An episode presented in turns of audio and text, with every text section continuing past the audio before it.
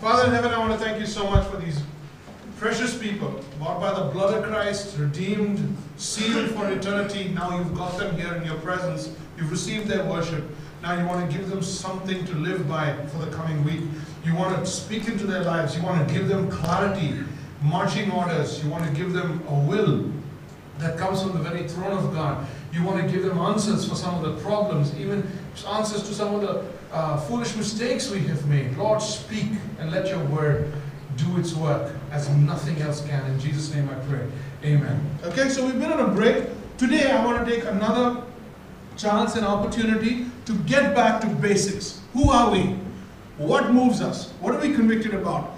What makes a covenant life member? Are you just a Sunday Christian? Do you just come to church because that's a box you need to tick? What makes a, a, a, a covenant life member? To look at four uh, convictions about that, and I have it in your notes as well. So very quickly, I just want to go through some of those and share that with you. Very, very little. Uh, what's the right word?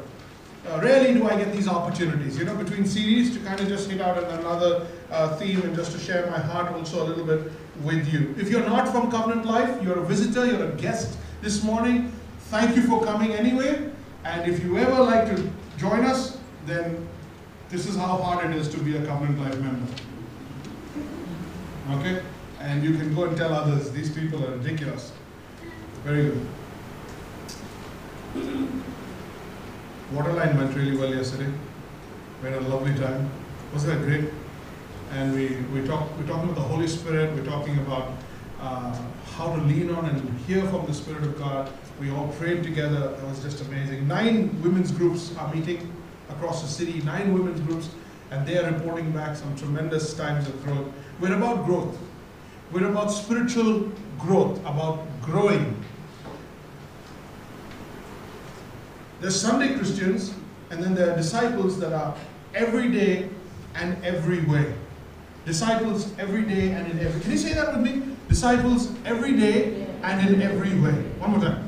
Disciples every day and in every way. That is the opposite of Sunday Christians. We have Sunday Christians, those who suddenly become Christian on Sunday. You know, they remind themselves real quick, they go over, that, uh, that's right, I'm a Christian. By Monday morning, it's gone, it's disappeared like the dew of the grass, it's gone. So we are about that. So, what does it mean to be a member of SIA? It means we're about obeying the commands of Christ. We're about obeying the commands of Christ. Everything we do revolves around and is a response to one of the commands of Christ. Brothers, I need you to raise me up a little bit. Others, I get excited and I'll start yelling. And then people get scared. okay? Everything we do is about daily, weekly, monthly, and regularly.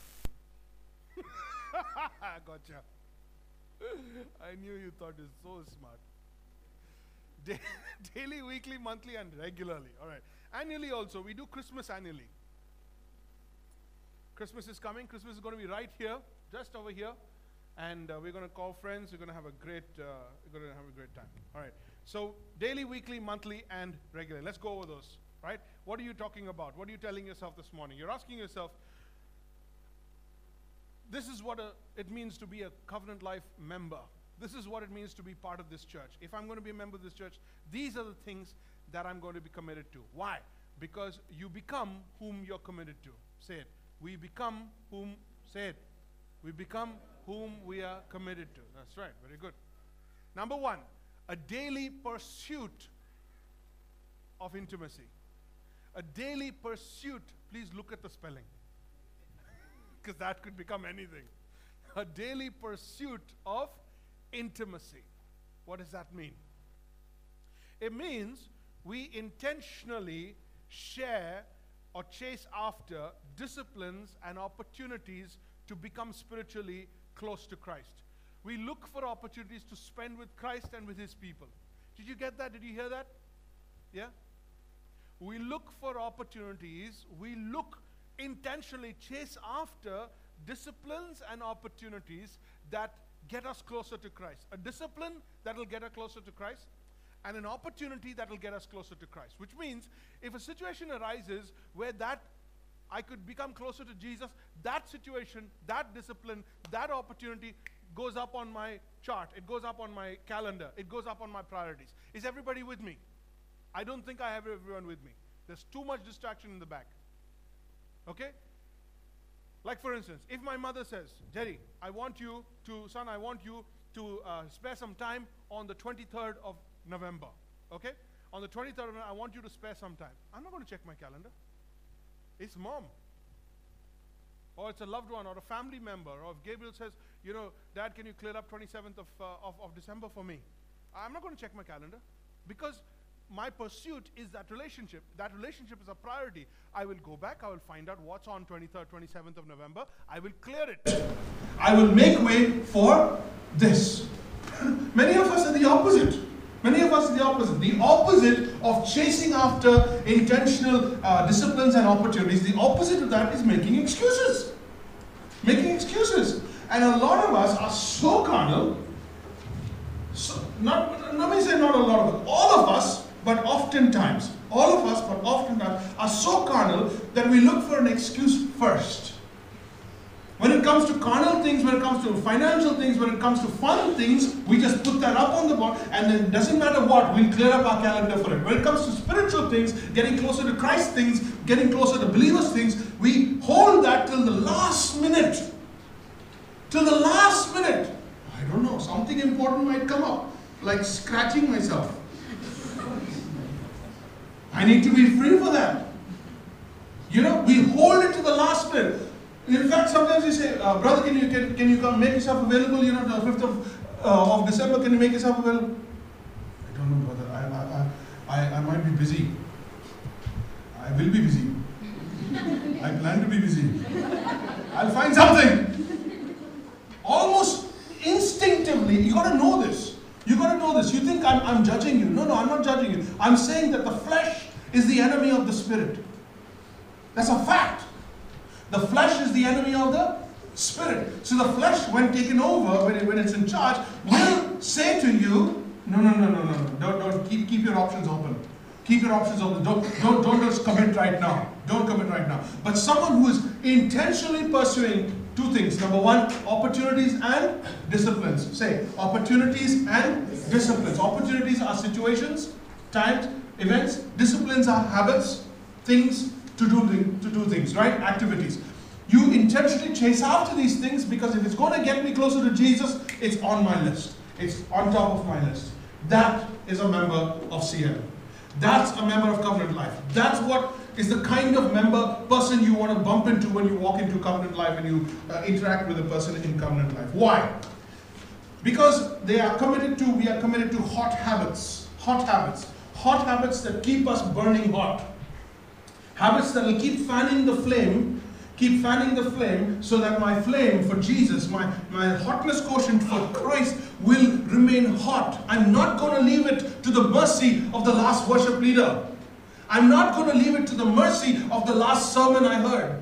I'm not going to leave it to the mercy of the quiet times I'm having or not having or having or not having or having or not having. I am going to intentionally put some things in place so that I ensure that my relationship with God is on fire constantly. Habits, hot habits, okay? Colossians chapter 3, verse 1. Look at what it says. Since then you have been raised. Can you tell me what English tense that is? Have been raised. It's past? Perfect. Correct. It's something that happened and it finished and it happened in the past. Okay? When it happened in the past, it is not ongoing. It wasn't happening. It happened and it finished. You were raised. That means it was an event. When was that? When were you raised? Don't say Thursday, say when Jesus was raised. Because we are all raised in Christ. If He is raised, then you have also been raised. Is there an if? No, there's a since. Hmm. Since you have been raised. Got the English? Got the English? Now get on to scripture. Since you have been raised with Christ, set your hearts. Circle hearts. Set your hearts on things above. What is above? Where Christ is seated. Is everybody with me? Where Christ is seated, where is he seated? At the right hand of God. I don't want to go over it again, but I might have to because I did go over this a few weeks ago. I don't know if you remember. Remember, I said, and I explained what the right hand of God was? The right hand of God is not the right side of God. You know, that God is there, and on the right side, little Jesus. And on the left side, vacancy. So his disciples are like, I want, I want. Right? You don't have the right side of God, you have the right hand of God. So when you say, He is my right hand man, what you mean is He goes out representing me with the full authority and He can make decisions on my behalf. Everybody with me? Circle right hand. He is at the right hand of God. That means He is ruling the rule of God in my life. He is executing the kingdom of God in my life. He is executing the will of God in my life. Got it? Right hand of God. Come back to set our hearts. Set your heart. Since you have been raised with Christ, set your hearts. What does it mean to set your heart? First of all, what is a heart? The moment we say heart, we think emotions, we think feelings, we think tears, we think roses, we think petals, we think. and all that nonsense. You know what the heart is? The heart is a throne room. The heart is the seat of your volition. The heart is where you make your decisions. The heart is where your will sits with a big scepter and says, This is what I want. You can see that in the littlest kid, I want. You can see that in the oldest man, I want. That's the will. Now, can I explain the word set? Have you had custard?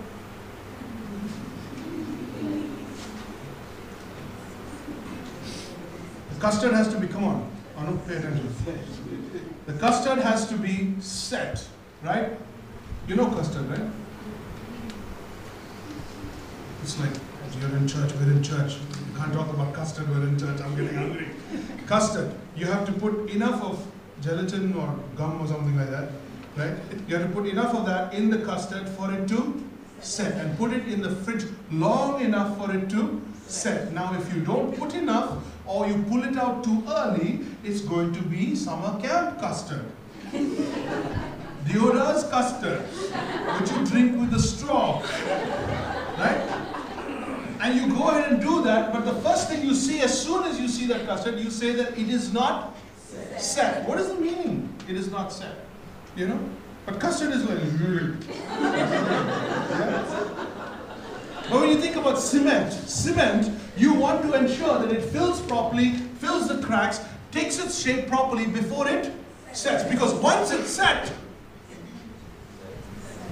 yeah, set. Once it's set, it's set. okay? Once it's set, it's set. You know what the Bible says? Set your minds, set your hearts on things above, not on things below, where Christ is seated at the right hand of God. So you take your will, God's will, and you take your heart. Ah, uh, you're not listening. You're not even looking. You're not listening. You're not looking. Take His will and take your heart and set it. That means when it comes to the will of God, there is no discussion. There's no, you know, argument. There is no, there, there, we will see. There's nothing like that. When it comes to the things of God, my heart is set on doing His will. If it comes to God versus you in my life, it's going to be Him.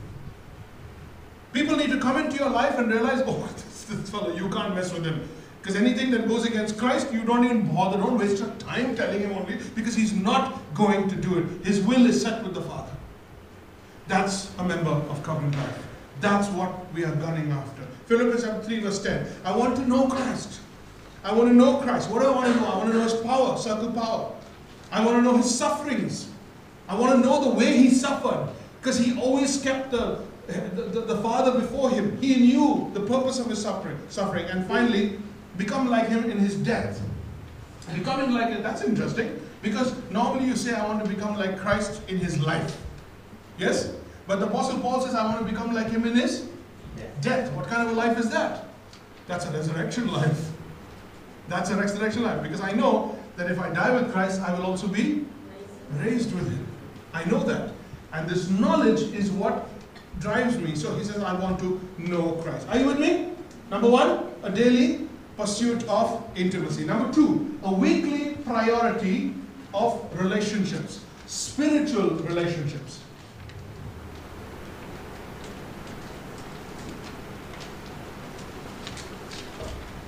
You know what priority baggage is? Those of you who travel, you know what priority baggage is? It comes first. At least you expect it to come first. It looks very funny when you got 10 bags and then, then a priority bag comes out. Yeah, like how did you get there?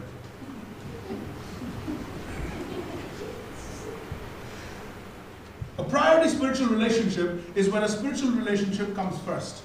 You put spiritual relationships first. What does that mean? What does that even mean? It means that there are fun relationships, there are social relationships, and there are spiritual relationships. There are academic relationships, there are uh, uh, professional relationships. So it's your profession that brings you together, it's your fun that brings you together, it's your social activity that brings you together, but in this case, it's the Spirit of God that brings you together. And when you are together on a spiritual agenda, it's a spiritual relationship. The beauty of spiritual relationships or any relationships, God has not called you into many, many, many relationships. He has not. You don't have to have a spiritual relationship with the whole church. He does not. He's asked you to marry one spouse. Makes sense. And he's asked you to have two, three, or four children. If there are six or seven children, usually the first three are looking after the others. Isn't that true? Doesn't the mom just forget about the fourth kid? Huh? Isn't the seventh kid home alone?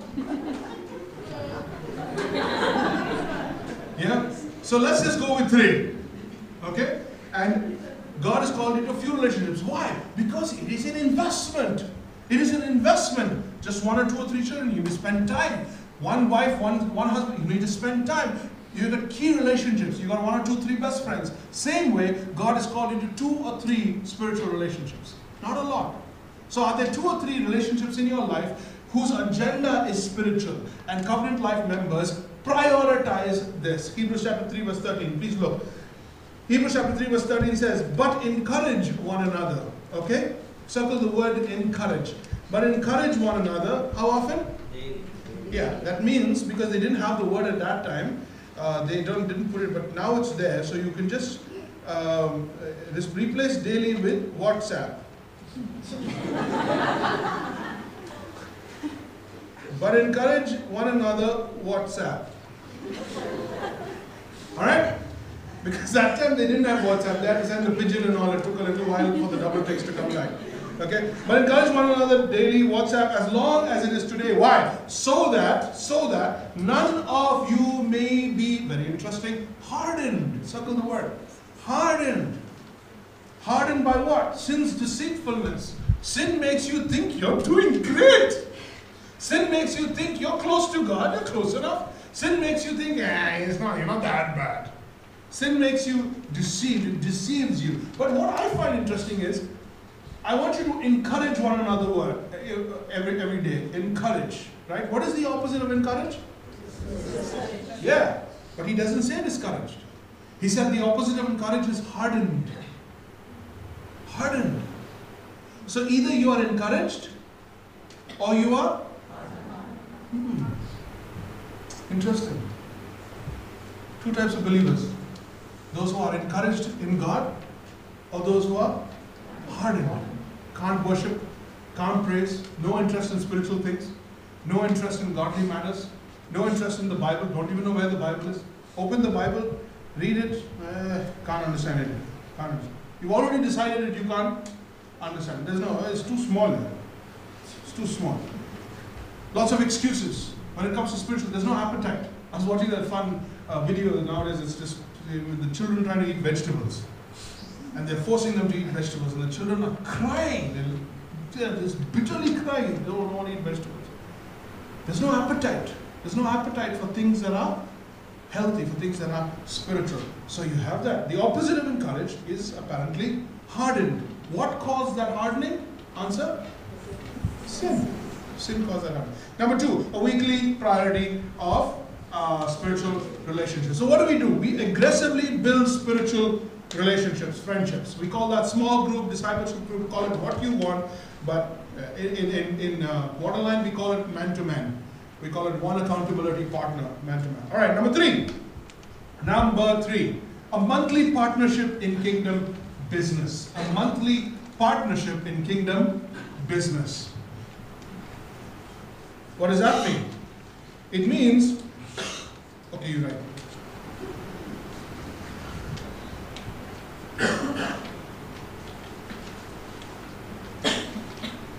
Partnership. A monthly partnership in kingdom business. It means we strategically invest in God's work over ours. We strategically invest in God's work above and beyond ours. We put God's work above our work. Anybody remember the story of how King Solomon built the house of God first 13 years? He spent building God's house first, and then he built his own lavish, lavish, most beautiful house. Nobody's ever had a house like that. Yet he built that second. He first built God's house, and God said, "I will not let Solomon, uh, David build it because his hands are bloody, but I want his son to build it. Solomon will build it for me." Solomon's name was Jedediah, beloved of the Lord, and he uh, built the house of God for him. A monthly partnership in, in the kingdom means we strategically invest in God's work. I want to talk about two words here the word father's business and the word tithes and beyond. The word father's business, the phrase father's business, the word tithes and beyond. Do you remember Jesus, when he was 12 years old, went to the king, the, the, the, the, to Jerusalem along with the families, and then what happened was the families turned around and were going back home, and all those caravans were leaving, and they had been two days, and they suddenly found that Yeshua was not around, and they panicked. They ran back to uh, Jerusalem. They searched everywhere, helter skelter, and finally they found him in the temple. 12 years old, he's talking to the scribes and Pharisees, he's answering their questions, and he says to his mom and dad, Why did you waste your time? Why did you waste your time? Investment. Why did you waste your time? Why were you looking for me everywhere else? Didn't you know I would be about my father's business? By the way, father's business is not a location. Father's house is a location. But he says, Don't you know I would be about my father's business? Why? Because the father's business is in the father's house. You got that? So to invest in the father's business is to invest in the father's house. This is a relational term. That's why I said these four commitments are family commitments. They are family commitments. We are not traditional, we are not institutional, we don't have a membership with some, you know, un- un- unseeable body. We have a membership. The Bible says you belong to each other.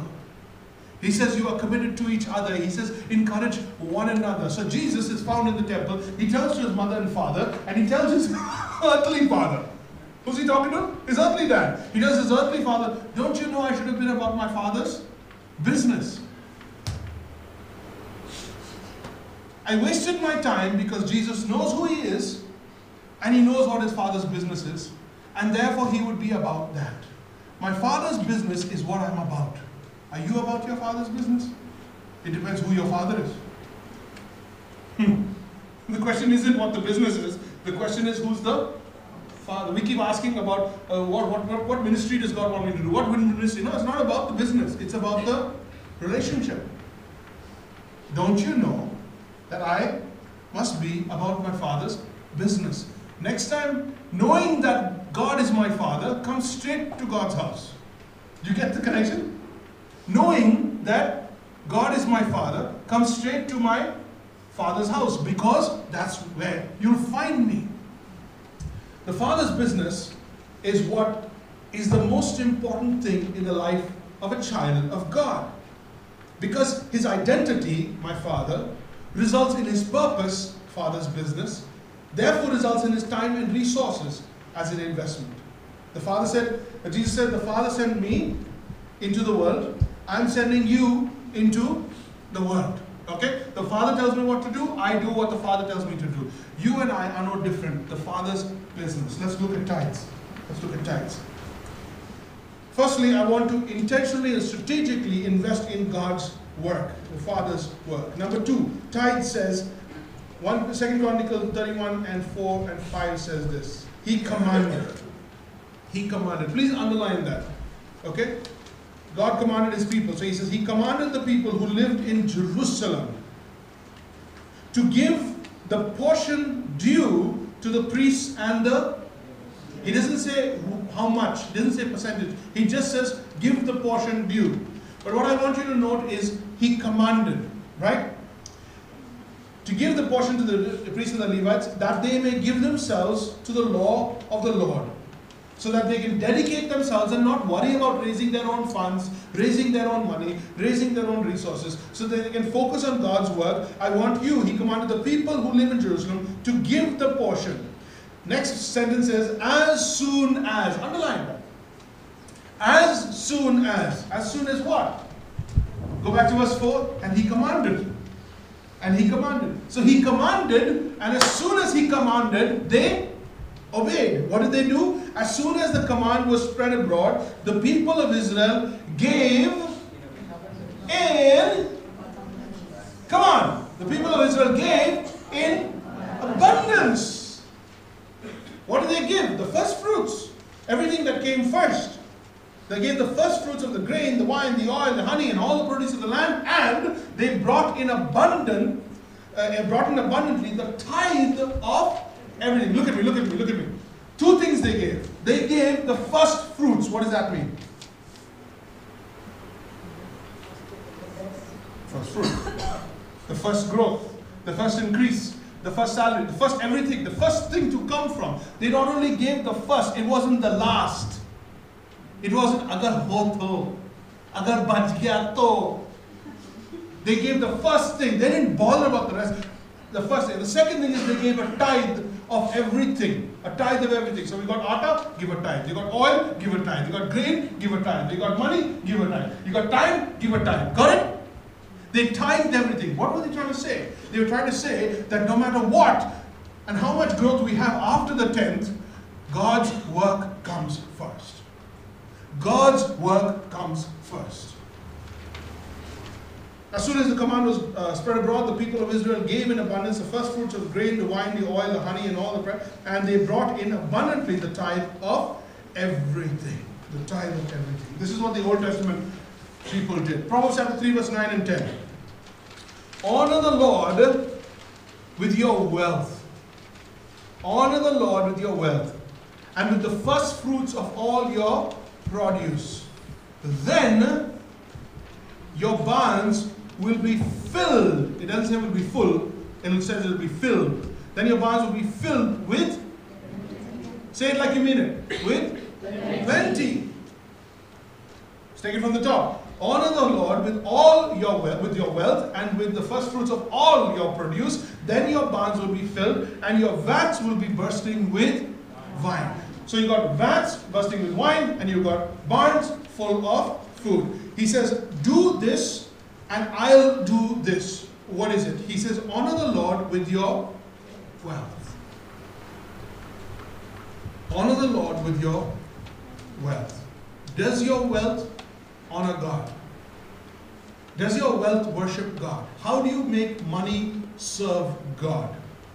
You heard that right? Heard that right? How do you make money serve God? Because Jesus said there's only two gods. There's God and there's mammon, money. And I want this God to serve this God. How do I make this God subservient? Because if I don't make this God subservient to that God, I will become subservient to this God. Oh, I don't want that.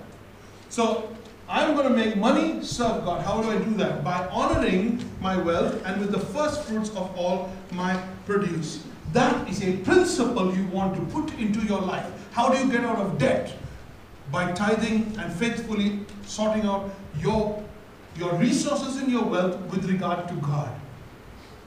As long as you're robbing God, as long as you're withholding from God, as long as God's work, the Father's business, is not your top priority, God will not go to work abundantly for you. He will not.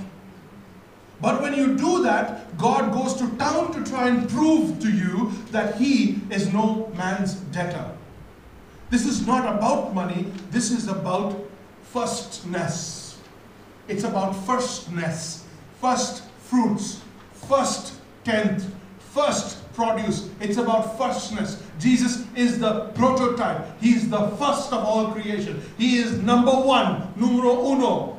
He is number one. So this is about firstness. This is not about your money, my money, church money. It's not even about offerings, but this is about honoring. You want to get out of debt? Put your finances with regard to God in place. You want to get out of financial bondage? Put your finances with God. You owe a lot of money and you are just a mess with your finances. Get your tithing right. Everything else will fall in place. What I'm saying to you, I cannot scientifically prove or mathematically prove. You've got to test God. Test God. Test God. Okay? So your vats will be bursting with wine, your barns will be filled. Malachi chapter 3, verse 8 and 9. Malachi is going to hurt. Malachi always hurts. Malachi is going to hurt. Malachi is the last book in the Bible. In the Old Testament. And they got 400 years of silence, and then the Lord Jesus comes. You have 400 years of silence, and the Lord Jesus, you have the Gospels, etc. So Malachi is the very end. It's, it's kind of what God left Israel on, the last note which is pretty amazing. And the book of Malachi is eight questions that God asks. Eight accountability questions that God asks the nation of Israel. And one of those questions is this. And he says, Will man rob God? As if it's possible. But will man rob God? Yet you are robbing me. Yet you are. It's not possible for man to rob God. But yet you are robbing me. How? How you say? How, how have we robbed you? Israel asks. And he says, in your tithes and your contributions is offering. Tithes, contributions. They're not the same thing. In your tithes and your contributions. Can we rob God? No, we can't, technically. But we have when we hold back what belongs to Him. We're saying, Lord, you give me my 90% in full, I'll give you your 10% in full. God is saying, No, you give me your 10% in full, I will give you your 90% in full. And we go to town with God playing that little game every single month. Every single month. When the salary comes in, let's first clear our debt, you say. God says, No, you first take care of my house. You don't know, but I owe this. No, I'll take care of that. You take care of my house. No, but I've been longing to buy this, and someone has been asking me, and oh, we, we need to, oh, I need to pay that off a long time. I've, I've, no, no. No, we need to shift now. Now is the time. No, no, no. You take care of my house. Every other priority will always seem more urgent than this one. You take care of my house first. That's God's maths. That's God's economy. That's how God rolls. So he says, Will you rob God? You rob the tithes. Tithes are a tenth. Tithes are a tenth. How do you rob? Verse 10 and 11 and 12. Bring the full tithe how much is full? Full is 100%. Full is 100%. There is no almost full. Full means 100. So bring the full tithe into the household. Don't chop up your tithe. Don't distribute your tithe. Your tithe belongs into God's house. Where is God's house? Where the Levites and the priests are serving you and are dedicated to the word and are feeding you and will be held accountable to God for your spiritual life. Where you are being fed, that house is where your ministry is. That's where you give your tithe. Everything else is contribution, offering, you give it somewhere else. Now, this is what the scripture says. People still believe otherwise, and I don't say anything because this is between you and God. This is between you and God. However, this is what Malachi 3:10 says. It says, "Bring the full tithe into the storehouse, that there may be food in your house." Come on, little bit more conviction, people. My house, my house. Come on. That there may be food in my house. My house. What does that mean? Food in my house. That means the food that is there for the Levites and the priests the food that takes care, the, the, the, the, the resources that take care of those who serve me full time. Make sure that they are fed. Make sure that they are well taken care of. Make sure that they are never hungry. You look after them, I look after you. God has done a swap deal of responsibility. Use, and I say to God, God, seriously, let me, uh, hang on, wait, let me tell you. This is how we'll do this. This is how it will work. This is the Indian way. I will look after myself. And you look after them directly. So you, you're promising me all this VAT foods and all, no? VAT? You're promising all this, all this. You give it to them. Okay? I'll look after myself. You give it directly to them. I will pray for them. Sounds like a good deal. God is like, no. I want you to partner in the Father's business. I want you to be a stakeholder in the Father's business. I want you to step into the Father's business. This is how you do it. You look after the food, make sure that it's food in my house. I will look after the food in your house.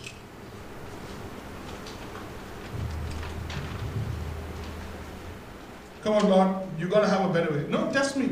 Test me. He says, This is what you do. Put me to the test by bringing the tithe to the house.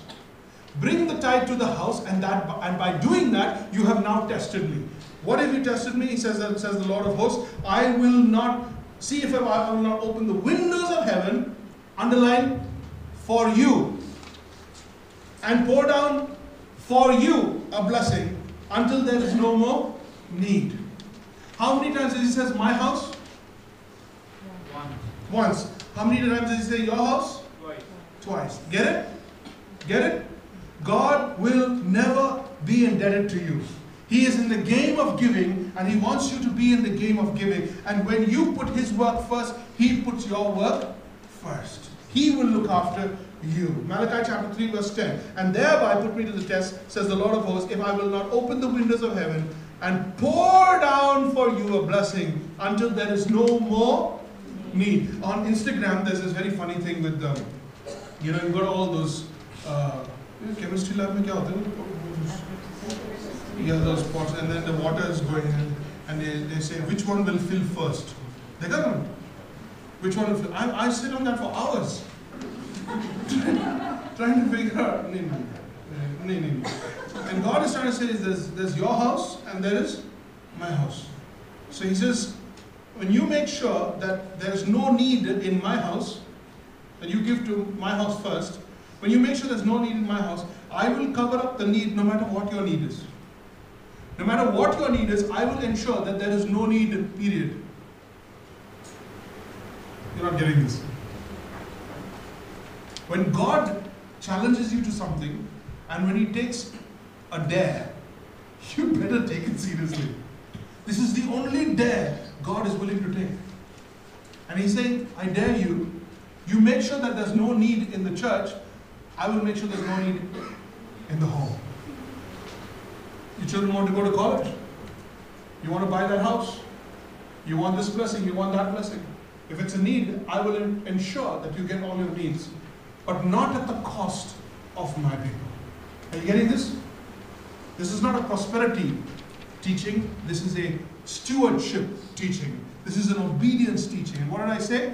That our church membership revolves around obedience to the voice of God. You're getting sleepy, so let's let's wrap this up. All right. Matthew, uh, Malachi chapter 3, verse 10, done. Number four, a regular practice of inviting people. A regular practice of inviting people. Let me give you three, more, three minutes on this. Acts chapter 1, verse 8 says, You will be my witnesses, but you will receive power when the Holy Spirit comes, and you will be my witnesses in Jerusalem, Judea, Samaria, and to the ends of the earth. What does that mean? It means friends, friends of friends, and everybody. Does that sound familiar? Friends, friends of friends, and everyone else. Judea, Samaria, people who are like you, people who don't like you, and people who. I was just making it up. Acts chapter 1, verse 8 says, You will be my witnesses. Acts chapter 2, verse 3 says, God has raised Jesus to life, and we are witnesses of him. It's going to get interesting. Last two verses. John chapter 13, verse 34 says, A new commandment I give to you love one another. That's not a new commandment. A new commandment I give to you, as I have loved you. Ah, that's the new covenant. As I have loved you, so you must love one another. By this, everyone will know that you are my disciples. Look at me, please. Let me, let me furnish this. So, when we call people, Amendra, say hi. When we call Amendra into the church, he will witness the love between Brother Ratan and myself. He will witness, he will come and see in our, we call him here. to expose our relationships.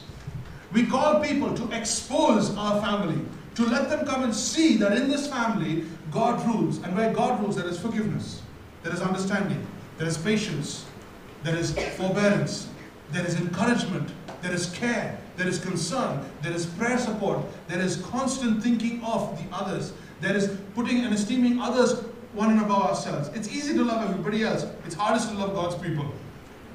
It's hardest to love God's people. And we invite people not for the service, not for the message, not for the worship. We invite people into our family to say, Come and see what a family that's ruled by Jesus looks like. Why? They will see your love for each other and they will know that you are my disciples. How do we witness? We call people and we say, Come, see. Come see, come taste, come see what it's like, how we behave with each other. Most churches you go to, a lot of churches you go to, when you go inside and you join them and get into the, what do you see?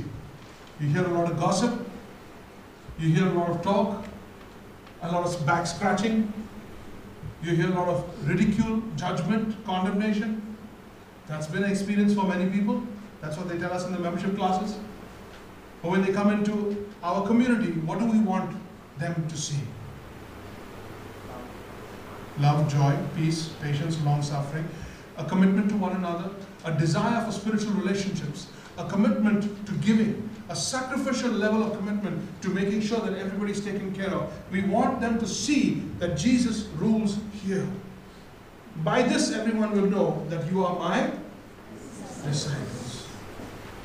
So, how do we make disciples? By showing people that we are His disciples. By showing people how disciples behave with one another so that they may see us and turn to Christ. All right, 1 2 Corinthians 5.20. We are therefore Christ's what? Ambassadors. So as disciples, we're ambassadors. As though God were making his appeal through us, we implore you on Christ's behalf, be reconciled to God. All right. So we prayerfully and consistently bring people to see our love, our love for each other and God's grace in our brokenness. Let's close. We become what we're committed to. Didn't I tell you that? We become what we're committed to. We don't put our hand to the plow and turn back. We don't leave the health of the church in the lives of in, in the hands of others or chance. We seriously we have we become serious stakeholders of, of the Father's business. We are serious stakeholders of the Father's business. We feel responsible for the Great Commission. I know it's late. I know it's late. But I'm not going to see you for a week. So take one minute. With every head bowed and every eye closed. Take one minute. Don't lose this opportunity. Two hours from today, from now, you'll forget everything and you won't even forget that it was a long sermon. But take a moment. Say, Lord, how am I doing on number one? Don't, don't rate yourself, but come under the scanner. And the, it's one of those scanners that checks for heat. You know, is there life? Checks for heat. Wherever there's heat, there's life. Lord, am I am I alive in the area of personal devotion to you? Am I alive in the area of my relationships? Do I have godly, spiritual, agenda driven relationships? Lord, in my finances, if you look at my budget, does it look like the Father's house is my top priority? Lord, do I bring people to our family? Do I bring people home to see my family? In the last one month, how many have I bring, brought? In the last one year, how many have I brought to, to show them the love of Christ so that my people demonstrate that? Lord, where do I stand? Where do I stand?